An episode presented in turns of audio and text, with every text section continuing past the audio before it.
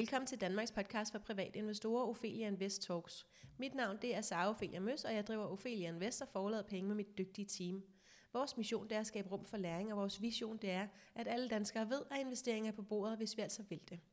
Strukturen er, at vi udkommer ugentlig i cirka 30 minutter om fredagen, og vores hovedsponsorer det er Nordnet og Spotlight Stock Market. Dagens tema det er aktieåret 2019, og øh, jeg sidder over for Henrik Drosebjerg, som er chefstrateg hos Danske Bank. Og hej til dig, Henrik. Hej. Vil du ikke starte med at fortælle en lille smule om dig selv, um, din baggrund eller uddannelse, et eller andet? Hvorfor er det, vi skal lytte til dig? det er et godt spørgsmål. Øh, jamen det, jeg tror, jeg har noget at bibringe øh, på investeringssiden, fordi jeg efterhånden har fået noget erfaring. Man kan ikke se det, men, men det har jeg. øh, jeg startede i 1995 som bankelev. Øh, man fandt ret hurtigt ud af, at investering var nok den del af bankforretningen, der interesserede mig mest. Så allerede efter to og et halvt år, så kunne jeg sådan begynde at forfølge det, og har sidenhen bevæget mig som strateg og siden chefstrateg, både i, i øh, Nordea og i Carnegie Investment Bank, og nu her senest fra 1. oktober i år i Danske Bank. Hvad er det, der taler allermest til dig på investeringsfeltet? Hvorfor var det lige det, der trak? Øh, jeg tror i virkeligheden, det jeg synes er allermest spændende ved det, det at man hele tiden kan konstatere, at verdens gang, hvad det vil sige, har indflydelse, selvom det sker meget, meget langt væk, nogle gange kan være utrolig øh, uforudsigeligt og kompliceret, så har det lige pludselig en øh, ret direkte betydning for dig og mig, som helt almindelige danskere i Danmark, og vores måde at, at gøre ting på. Og hele den både forståelse, men også i høj grad analyse af, hvorfor forholdet til Nordkorea eller øh, græske lokalpolitikere pludselig kan få væsentlig indflydelse på den økonomiske udvikling og oversætte det til, til en reel økonomisk betydning for os i Danmark. Det synes jeg er både spændende og vildt fascinerende. Mm. Du er for nylig skiftet fra Carnegie til Danske Bank. Hvordan har det været? Øh, det har været spændende. Nu har jeg jo prøvet Storbanken før øh, i forbindelse med min tid i, i, øh, i Nordea, men det er jo et kæmpe skifte at komme fra den her lille specialbutik til den største bank i Danmark. Øh, Øh, noget mere proces, noget mere omstændigt, men, men til gengæld jo også en helt anden maskine, når man begynder at, øh, at kunne påvirke det indenfra. Så det er en vildt spændende opgave. Mm. Øhm, vi skal snakke lidt om, øh, om aktieåret 2019, øhm, og det synes vi, at, øh, at du var den helt rigtige til at, at snakke med om. Og øhm, hvor, øh, hvordan har afkastet været sådan øh, generelt i 2019? Nu det kan jo både, øh, både stige og falde. Nu sidder vi her i dag, men, men det, vi er jo ikke live. Øhm, så så hvordan, hvordan er det gået? Ja, hvis vi gør status i dag på globale aktier, så har vi faktisk over 20 procent, omkring 23 procent, det afhængig af, hvordan vi måler. Øh, som jeg tror langt de fleste øh, havde, havde solgt året øh, ved dets begyndelse for mindre end det halve. Øh, så det er et aktieår, der har vist sig at være langt bedre, end, øh, end de fleste havde troet, da vi gik ind i 2019. Og hvordan så i forhold til, til 2018? Jamen 2018 var jo øh, en, noget af en, øh, en rutsjebanetur, hvor vi faktisk havde relativt store tab, og det er også, jeg synes jeg, en, en super vigtig pointe, når man sidder og kigger frem øh, fra i år, og siger, ah, hvis det er stedet så meget i 2019, er der så mere at komme efter i 20. Og der er det vigtigt nemlig, at man tager 18 med også, fordi mm. meget af det, vi har fået i 19, det er jo også en, en uh, tilbagevenden til normal oven på det relativt store dyk i 18. Så, så tager man snittet over de to år, så, så ser det lidt mere fredsomligt ud, lidt mere rimeligt ud i virkeligheden. Og hvis vi, øh, hvis vi skal prøve at tage en tur gennem øh, 2019 og, og starte i starten, øh, hvordan, øh, hvordan startede året så ud? Jamen, vi startede året med en, en vis optimisme, som dog så hurtigt blev afløst af de, synes jeg, to dominerende begivenheder, der har, der har fyldt mest i løbet af året. Og det er politisk usikkerhed, det er især centreret omkring øh, handelskrigen mellem USA og Kina, og så i europæisk øh, kontekst øh, kaoset omkring Brexit. Så jeg synes, når vi nu gør status altså, øh, her, så er det den skærende kontrast. Det er jo i virkeligheden, at vi næsten fra start har haft et, øh, et ret dårligt nyhedsbillede, men står i dag med et, øh, et ret godt resultat. Mm. Hvordan over sommeren? Øh, hvordan blev vi behandlet der? Jamen, vi er, vi, jeg synes, der er, altså ud over de to politiske dimensioner, så, øh, så har der også været en økonomisk dimension i 19, hvor vi har set de ellers relativt pæne væksttal, vi så for årets start, de er sådan gradvist blevet svagere og svagere. Det er kulmineret hen over sommeren øh, Øh, hvor både, kan man sige, handelsretorikken øh, Kina og USA imellem blev, blev skrabere, og vi så flere tariffer blive indført, men vi har faktisk også set nøgletallene for, for ikke bare amerikansk og kinesisk økonomi, men global økonomi i det hele taget blive svagere. Øh, og det har selvfølgelig påvirket over sommeren investorerne, givet en del kursfald, Øh, men lige så snart man så har, har øh, i løbet af efteråret fået sådan en indikation af, at helt så galt, så står det ikke til, jamen så, så er det altså kommet tilbage med raketfart her den sidste del af året. Har det så også været ret rutsjebane i 2019? En gang til undskyld. Har det også været rutsjebane i 2019 så? Jamen det har det jo været, altså alt afhængig af hvornår, hvis vi havde haft den her øh, samtale i løbet af sommerferien, så, så havde humøret været øh, blandt mine kunder i hvert fald markant anderledes, end, øh, end det er nu. Så, så ja, men det er det jo de fleste år. Det er jo meget, meget sjældent, at vi har år, hvor det bare sådan går, går i en lang, eller en lige linje øh, med positiv afkast hele mm. vejen. Man får som regel nogle, nogle chok undervejs. Nogle af dem viser sig at være væsentlige. Langt de fleste viser sig at være noget, der er forbigående. Øh, og, så, øh, og, så, og så kan investorerne sådan igen finde roen og troen på, at, øh, at der ligger øh, mere indtjening forude. Jeg snakker tit, når jeg er ude og fortælle om den her rutsjebane, hvor vi, når vi køber noget, så er vi jo optimistiske, optimistiske til at starte med, øh, og så går det så op, og vi bliver så glade, og så går det ned, og så går det ned under 0, og så bliver vi frygtelig bange og har lyst til at give op, og så kommer det op igen, øh, og så er vi så optimistiske igen. Og det var også det, du sagde, at vi startede 2019 med at være optimistiske, øh, hvilket jo egentlig er lidt utroligt efter det år, som 2018 var, og øh, det fik sådan lidt ærgerlig slutning i december, hvor at, at det gik ret meget ned, ikke? Jo, men det var den store nedtur i slutningen af 18, den var jo især koncentreret omkring politiske udtalelser, i særdeleshed omkring øh, Donald Trump, som gik fra, øh, frygtede mange, at være på nippet måske til at fyre sin øh, netop udnævnte centralbankchef, øh, til så lige pludselig, jeg tror det var lige omkring lille juleaften, hvis ikke det var det juleaftens morgen, øh, at han begyndte øh, at, at moderere sine udtalelser og sige selvfølgelig var man ikke ude i at afskede øh, centralbankchefen. Øh, og, så, og så så vi jo nogle juledage, som ellers normalt plejer at være kendetegnet, mest af alt ved, at der ikke sker noget som helst, øh, hvor markedet jo tordnede tilbage. Øh, og det synes jeg er en vigtig lære, man skal tage, tage med sig som investor, at øh, langt det meste historie, der har politisk uro faktisk meget lille direkte indflydelse på, på økonomien på lidt længere sigt. Det er rigtigt, at aktiemarkedet fra tid til anden kan reagere, når der kommer politisk uro. Men når man sådan får, får oversat det og får, finder ud af, hvor meget af det her bliver rent faktisk til noget, øh, så vil det i langt de fleste tilfælde øh, være det resultat, at det har ingen betydning. Og, og derfor er der en tendens til, synes jeg, at vi overfortolker politisk støj øh, i forhold til finansmarkederne, øh, i stedet for at ignorere det. Kunne det, ja, måske, og det er så lidt anderledes med Donald Trump, fordi han har sat lidt en ny standard, og det er også specielt for lige præcis øh, USA, fordi lige præcis omkring handelsaftaler, der har han mere eller mindre øh, suveræn magt, så han kan ulige stort set alle andre styre i verden, øh, så kan han øh, ja, få ret stor direkte betydning for økonomien. Så det vil sige, at øh, hvis vi skulle lave sådan et, øh, en, en lille stribe råd til de private investorer her, at man godt kan sige, at de ting, som sker politisk, er typisk forbigående, medmindre det er Trump. Ja, det har det i hvert fald vist sig historisk, at ja. det, er, det er meget sjældent, at politiske slagsmål de udvikler sig til noget, der enten øh, ender i en recession eller, eller en eller anden form for, for økonomisk krise.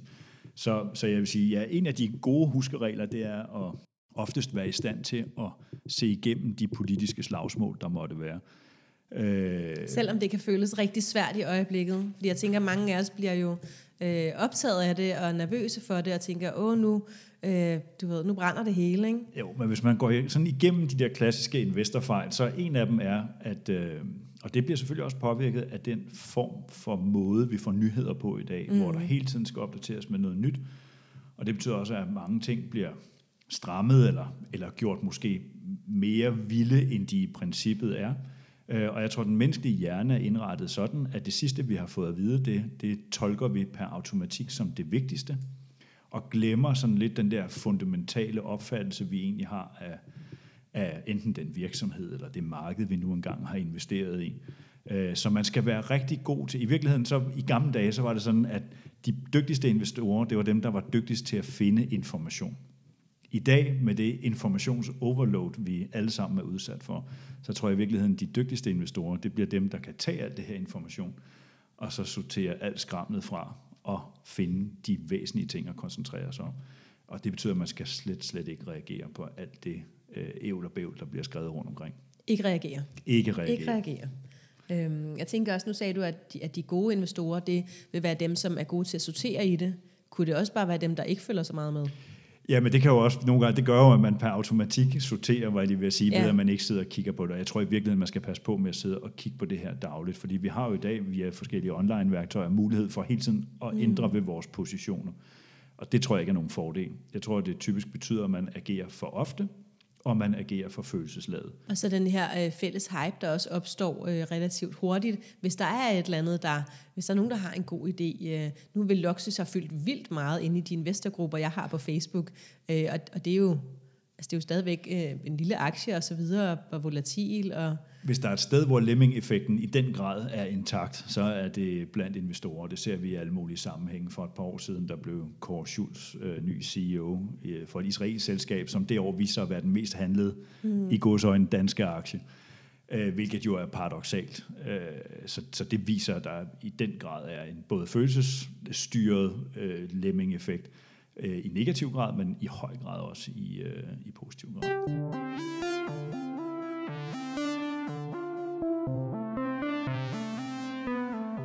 Hvor er vi så i dag? Er du optimistisk eller pessimistisk? Jeg er moderat optimist. Det, tror, optimist. det, tror jeg, det tror jeg er den rigtige øh, formulering, forstået på den måde, at man i, en, i sådan en investeringssammenhæng, så taler man tit om guldlok-scenariet med reference til, til eventyret om guldlok, der støder på de her øh, hvad hedder det, tre skåle med grød. Ikke? Der er en, der er for kold, der er en, der er for varm, og så er der en, der sådan er tilpas tempereret. Og hvis jeg kigger på verdensøkonomien nu, så er der vækst. Jeg synes især, at de sidste tal, vi har fået i løbet af efteråret her, peger på, at væksten faktisk accelererer en lille smule, øh, formentlig ind i 2020. Øh, men væksten er ikke stærkere end at, og det var den anden store ting, der skete i 19, det er, at centralbankerne virkelig er begyndt at skubbe bagpå igen. Og det er faktisk et ret godt sted at være aktieinvestor, fordi der er vækst nok til, at virksomhederne formentlig kan øge deres indtjening, og så har man centralbankerne til at, at stimulere med meget, meget lave renter, og nu igen sædeltrykkeri, eller, eller det, der på lidt pænere finansielt sprog hedder kvantitative lempelser, men det er i princippet det første. Det skal vi nok lige have en gang til så. Ja, altså vi har jo siden 2009, der kom øh, Ben Bernanke ud efter et langt møde i Jackson Hole, Wyoming. De holder et møde en gang om året. Alle dem, der er noget inden for banksektoren, jeg har ikke været inviteret endnu, jeg forstår det ikke helt. men, øh, men det er de. Øh, og der præsenterede han os for kvantitative lempelser, som det hedder, øh, for første gang, hvilket i, i al sin enkelhed betyder, at centralbanken printer nye penge, og bruger de penge til øh, med den ene hånd at finansiere statens gæld, og med den anden hånd, hvis vi skal oversætte det til Danmark, og købe de realkreditobligationer, som vi har liggende bag ved vores boligfinansiering. Og det betyder, at priserne stiger på dem, men renten falder. Og det vil sige, at hver gang vi besøger vores budgetkonto, så kan vi se, at øh, der bliver mere og mere til overs til os selv. Øh, og på et eller andet tidspunkt, så begynder vi at, at tage det overskud fra budgetkontoen og bruge det i stedet for. Og det giver vækst. Og så skal jeg lige høre, så det er dig, der er guldlok, og nu har valgt den, der er lige præcis varm nok. Ja, det er vel ikke mig, der har valgt det. Det er vel mere øh, verdens, øh, ver- Yes. verdens gang, hvor jeg Yes, vil sige, der det er har der, ramt vi en, det er der, vi er, har ramt Ja. en temperatur på den her veltempererede grød, der er formentlig lidt afhængig af, hvem man, men hvis man tager sådan gennemsnittet af alle bankers forventninger til næste år, så regner man med en global vækst på omkring 3% Det er sådan til den lave side. Øh, så det betyder formentlig også, at centralbankerne de vil fortsætte med at, at føre en enorm øh, løs eller hjælpelig øh, pengepolitik øh, i løbet af 2020. Og jeg siger, at det er sådan set et meget godt sted at være aktieinvestor. Så vi er moderate optimister. Altså, så, så er jeg nødt til at spørge, er du nogensinde øh, bare optimistisk? Ja, det er jeg. Okay. Det har jeg, det har jeg været flere gange. Jeg har jo, det er jo fordelen ved at få noget erfaring, at jeg har Ja. været igennem øh, en del af de større kriser, øh, og har siddet og rådgivet kunder, øh, og sagt i det her lille lukkede forum, så det er jo der, man får skilt forne fra bukkene. Mm. Ud, ud, helt uden for citat, så er, altså en hver idiot kan være investeringsrådgiver, mens det går opad. Ja. Det er, det er, når det ikke bare gør det, at man finder ud af, om man har, har lagt en strategi, der er noget værd, øh, og man også har lagt en plan for, hvordan man skal agere, når den strategi ikke udarter sig, som man havde, øh, som man havde håbet. Øh, og det, det tror jeg er rigtig vigtigt at have stresstestet det, om man så må sige, i virkelige kriser, for vi kan alle sammen sætte os ned og, og lave beregninger på, Nå, hvis jeg nu havde gjort sådan, som jeg gør i dag, hvordan var det så gået i 2008? Mm. Og det kan give et fint fingerpeg. Det, man mangler i det, det er hele det følelsesregister, som folk bliver flået igennem, når deres surt optjente sparepenge øh, vælter øh, i særdeleshed ned i, i værdi. Øh, fordi det sætter en hel masse andre ting i gang, mm. som ikke bare handler om, at jeg skal investere efter at få et afkast. Det kan pludselig skabe nogle, nogle øh, ret øh, reelle bekymringer for ens økonomiske øh, fremtid. Og øh, hvordan leder det hen til, at du er optimistisk nogle gange? Jamen det, altså vi stod i, øh, vi stod i 2009, lige i starten af 2009, og tænkte, det her, det er, det, det, skal vi, det skal vi ramme rigtigt. Øh, og der begyndte vi stille og roligt at moderere vores strategi. Vi begyndte at regne på, som kan man sige, de helt fundamentale, langsigtede forudsætninger bag ved en portefølje, og bare se, hvis vi har fået så mange klø på aktiemarkedet, så må der ikke nogen gode år foran os. Så vi gik faktisk ud sådan helt fundamentalt og justerede niveauet for, hvor mange aktier, der bør ligge, øh, sådan uden overhovedet at kigge på, hvad der foregår i verden, sige, hvor meget bør der ligge i en, i en portefølje i dag, og oven på det tog vi så en ekstra vægt, så, så jeg fik virkelig flyttet det op, for jeg havde en, en, sammen med mine kolleger ret stærk tro på, at det her det kommer til at løbe, og så gik der nogle måneder, så fik vi ret. Så det var fint. Så i ni var I optimistiske? I ni, jo, men også mange gange undervejs, synes jeg, jeg oplevede, at jeg generelt, jeg bliver faktisk tit skudt i skoene, at jeg er for optimistisk. Okay. Var, du bliver ved med at sige, at det bliver et godt år. Tager du så fejl nogle gange? Det var selvfølgelig, jeg havde ikke set den uro i 18, øh, men, men, men det synes jeg så også er okay ikke at se det, for jeg kan jo ikke vide, hvad Donald Trump øh, står op i morgen og beslutter sig for at gøre ved sin Twitter-konto. Men jeg forholder mig meget til sådan de basale ting. Så længe du har fremgang i verdensøkonomien, så længe du har nogle centralbanker, der, der arbejder for det samme, så er der altså en tendens til, at de får ret. Så kan det godt være, at de ikke får ret i næste uge eller næste måned, men når vi gør status efter noget tid, så vil de som regel have fået ret. Mm. Øh, og det er derfor, jeg siger, pas på med at lade sig drive alt for meget af det ja. aktuelle nyhedsbillede. Husk nu, at vi er stadig i en situation, ja, ja. hvor det store billede, det ser sådan set rimelig positivt ud. Godt. Det skriver vi lige som, øh, som en anden huskeregel her. Big picture. det, det kan vi forholde os til.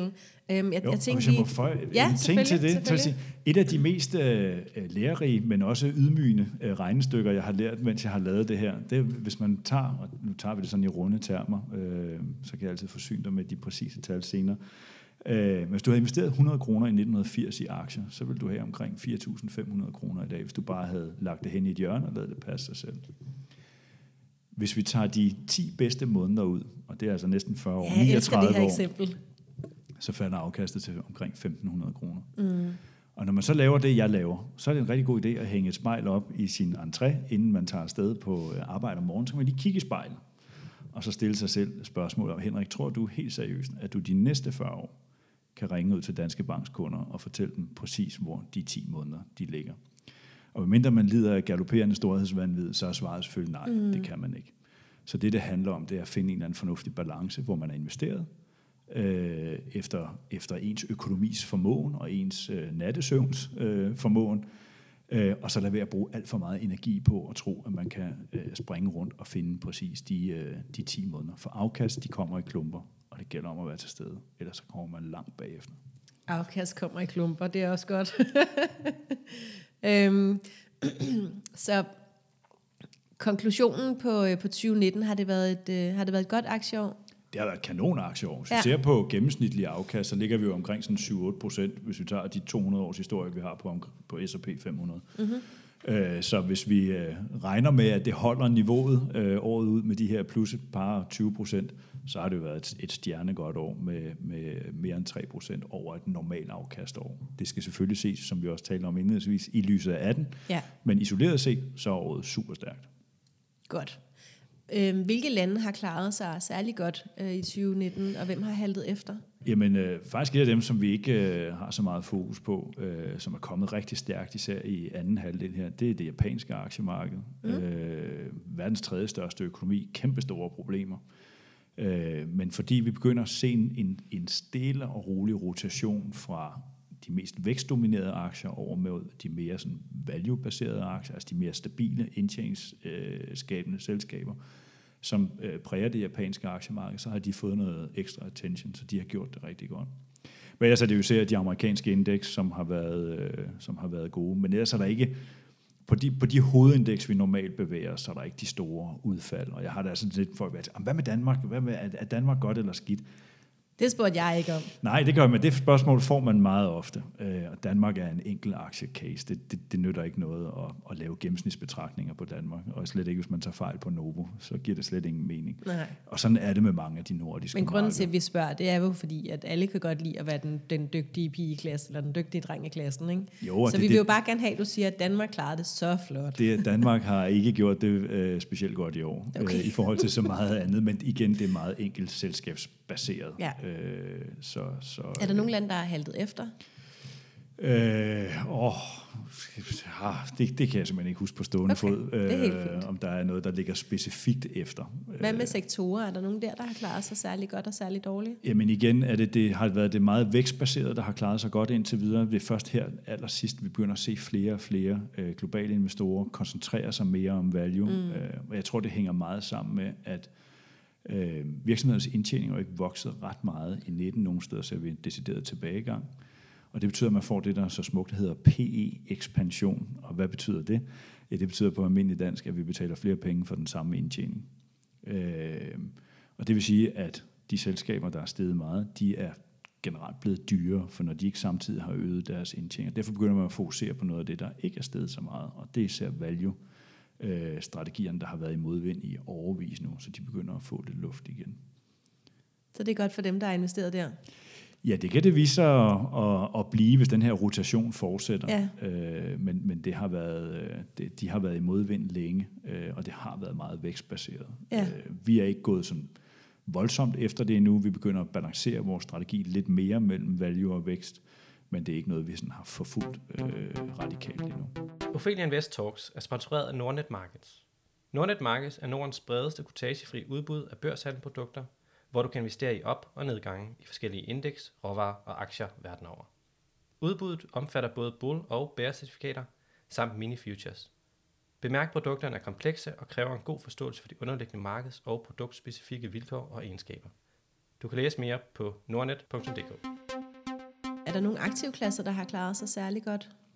Jamen altså, aktier stikker jo øh, helt vildt ud. Jeg tror, det der måske i virkeligheden, ej, det er en stor overraskelse, at det blev så godt. Men, men i virkeligheden er det mest overraskende er også, at faktisk obligationsinvestorerne står med, med relativt gode afkast i år også, fordi vi fik ret. På trods af det ekstremt lave renteniveau, faktisk fik, fik øh, temmelig store rentefald, især hen over sommeren. Så der står også en del øh, obligationsinvestorer med, med rigtig gode afkast, og det er kan du Ikke- forklare, hvordan ikke- det hænger sammen? Jamen det skete jo især hen over sommeren, som vi var inde på tidligere, hvor du fik sådan den her kombination af, at nøgletallene løjer af, så du typisk se, altså væksten løjer af, så du typisk se renterne falde, selvom de er og var på et meget lavt niveau, så kunne de godt falde lidt. Øh, og så kombineret med, med, med skærpelsen af handelskrigen, så søgte investorerne de her mere forsigtige alternativer. Det gav faktisk også anstændige afkast her. Det kan ikke måle sig med de 23 procent på aktier, Nej, nej. Men, men relativt set, så er det faktisk, øh, så er det i virkeligheden nok den største overraskelse. Hvad med andre aktivklasser som guld og øh, ejendom? Eller? Øh, guld var lidt i vælten øh, hen over sommeren, men har siden øh, tabt værdi igen. Ejendom er sådan en, det er sådan en svær størrelse, fordi det bliver meget lokalt. Øh, men generelt, hvis vi ser på den vestlige verden, er ejendom stadig en, en, øh, en attraktiv øh, aktivklasse. Øh, jeg tror, man skal passe, øh, jeg tror, man skal passe lidt på øh, med de øh, alternative aktiver. Øh, hvis vi ser den bevægelse, der har været siden 2009, så kan man se blandt andet mål på, på pensionssektoren, at øh, alternative investeringer er gået fra at udgøre 5-7 procent af porteføljen til i dag og udgør 20, 25, 30, i nogle tilfælde helt op mod 40 procent af, af porteføljen. Og alternative aktiver, det er sådan en, det er sådan en, en uh, udefineret uh, kasse, hvor der kan være mange sindssygt gode ting i, uh, rigtig uh, fornuftige private equity investeringer, der kan være rigtig fornuftige ejendomsprojekter af forskellige karakterer. Øh, men der kan også være direkte udlån til selskaber, der ikke burde have haft dem. Vi har haft et, et enkelt eller to selv, øh, eksempler herhjemme, for eksempel med Hesalite. Øh, fordi vi har en pensionssektor, der i dag er udfordret på deres investeringspolitik. Øh, obligationerne giver slet ikke den portefølje øh, egenskab, som de har gjort historisk, og, og derfor har man konverteret en rigtig stor del af sine obligationsinvesteringer til den her lidt udefinerede øh, Er det fordi, de har svært ved at skaffe de afkast, som investorerne forventer? Ja, og, og det man så indtil videre i hvert fald er blevet nogenlunde enige om at fortolke de her alternative investeringer, det er, hvis man gør dem tilstrækkeligt langsigtet, så, så opnår de på en eller anden måde karakter af, af at være en obligation, hvilket jeg tror, man skal være ret forsigtig med, fordi det er de ikke. Mm. Øh, de er alle sammen ret illikvide. Øh, historisk har det været sådan, at når, hvis du og jeg gik ud og købte en aktie, der var illikvid, så fik vi den typisk lidt billigere end en, der var likvid. Øh, det er faktisk vendt rundt i dag, så man faktisk betaler en ekstra pris for ikke at få prissat sine ting. Og det er altså heller ikke et, et sundhedstegn.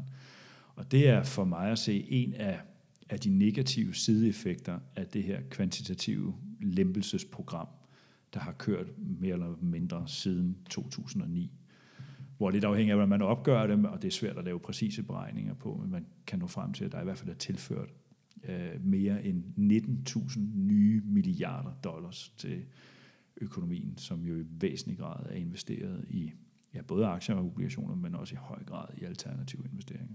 Hvor stor en del af ens øh, private portefølje synes du, at alternative investeringsformer burde udgøre? Jeg, jeg tror, det kommer an. Som privatperson, så skal man tænke sig rigtig godt om, når man begiver sig ud i det her. Fordi for det første skal man definere kassen for sig. Langt den hyppigste, største og hyppigste investering, vi danskere foretager, det er jo vores egen bolig. Øh, men langt de fleste bor også i den, fordi øh, at de skal have tag over hovedet, og fordi det er praktisk i forhold til øh, vuggestuer og skoler og ens arbejde og alt muligt andet. Så er det et, er det klassificeret som et investeringsobjekt? Det er der jo nogen, der er i stand til at, at gøre. Ja, det, det er jo, hvis man er villig til at flytte fra den, når det passer. Altså Præcis. godt ind i Præcis. I Men det, der kan være svært, det er jo sådan at reducere den med 10 procent, hvis det er det, der er nødvendigt. Så kan man lege kælderen ud måske til... Øh, men, men altså, det virker jo ikke sådan. Men, men der har man jo en ret stor alternativ investering i princippet i sin totaløkonomi. Så jeg synes, det kommer lidt an på, hvordan man opfatter det. Det er det ene. Det andet er, at for langt de fleste øh, private, så er alternative investeringer ret dyrt at tilgå. Øh, det er typisk sådan nogle fond-of-fond-strukturer. Det er sjældent, at man personligt kan mønstre en størrelse, som man kan investere direkte i. Ja, ofte skal man have 750.000 kroner for at være med. Ja, bare til den aktive klasse ja, jo. Ja. Øh, og hvis det kun skal udgøre de her, lad os bare sige 10-15 procent, måske op til 20 i nogle få tilfælde, ikke? Så, så skal man have en relativt stor formue for at kunne... Men nu, der er jo mange steder, hvor 10.000 også, øh, altså hvor de sætter det ned, fordi de gerne vil i kontakt med os, så vi kan købe skov og sol og ja. vind. Og... og det kan man også, men det jeg siger, så får man også lov at betale for det. Hvis man ja. er nede i de konstruktioner, det skal man bare være opmærksom på, at øh, jeg siger ikke, at det skal afholde en fra det, men, men, men det bliver helt afgjort den del af ens eksponering, som man rent gebyrmæssigt kommer til at betale mest for. Og hvis vi så også er et sted i dag, hvor aktivklassen er dyr, så du også her betaler en præmie, altså en mere pris for mm. bare at være med, så er det ikke sikkert, at det, det er i hvert fald helt sikkert, at det ikke er lige så attraktivt, som det var, øh, da vi kom ud af 2009. Okay, hvis vi nu forestiller os, at, øh, at vi har en, der bor til leje, øh, og har øh, 500.000 stående i banken, som vedkommende gerne vil have investeret, øh, med sådan en middelrisikoprofil. Så vedkommende kan godt sove om natten, øh, og har en almindelig pension, som man har, hvis man har haft et almindeligt lønarbejde. Ja. Øh, hvad, hvad, hvad synes du så fordelingen skal være? Jamen, så, så, så lidt afhængig af risikoniveau, øh, ser du sådan omkring middel, øh, så, så skal det normalt aldrig udgøre mere end 20 procent i en portefølje.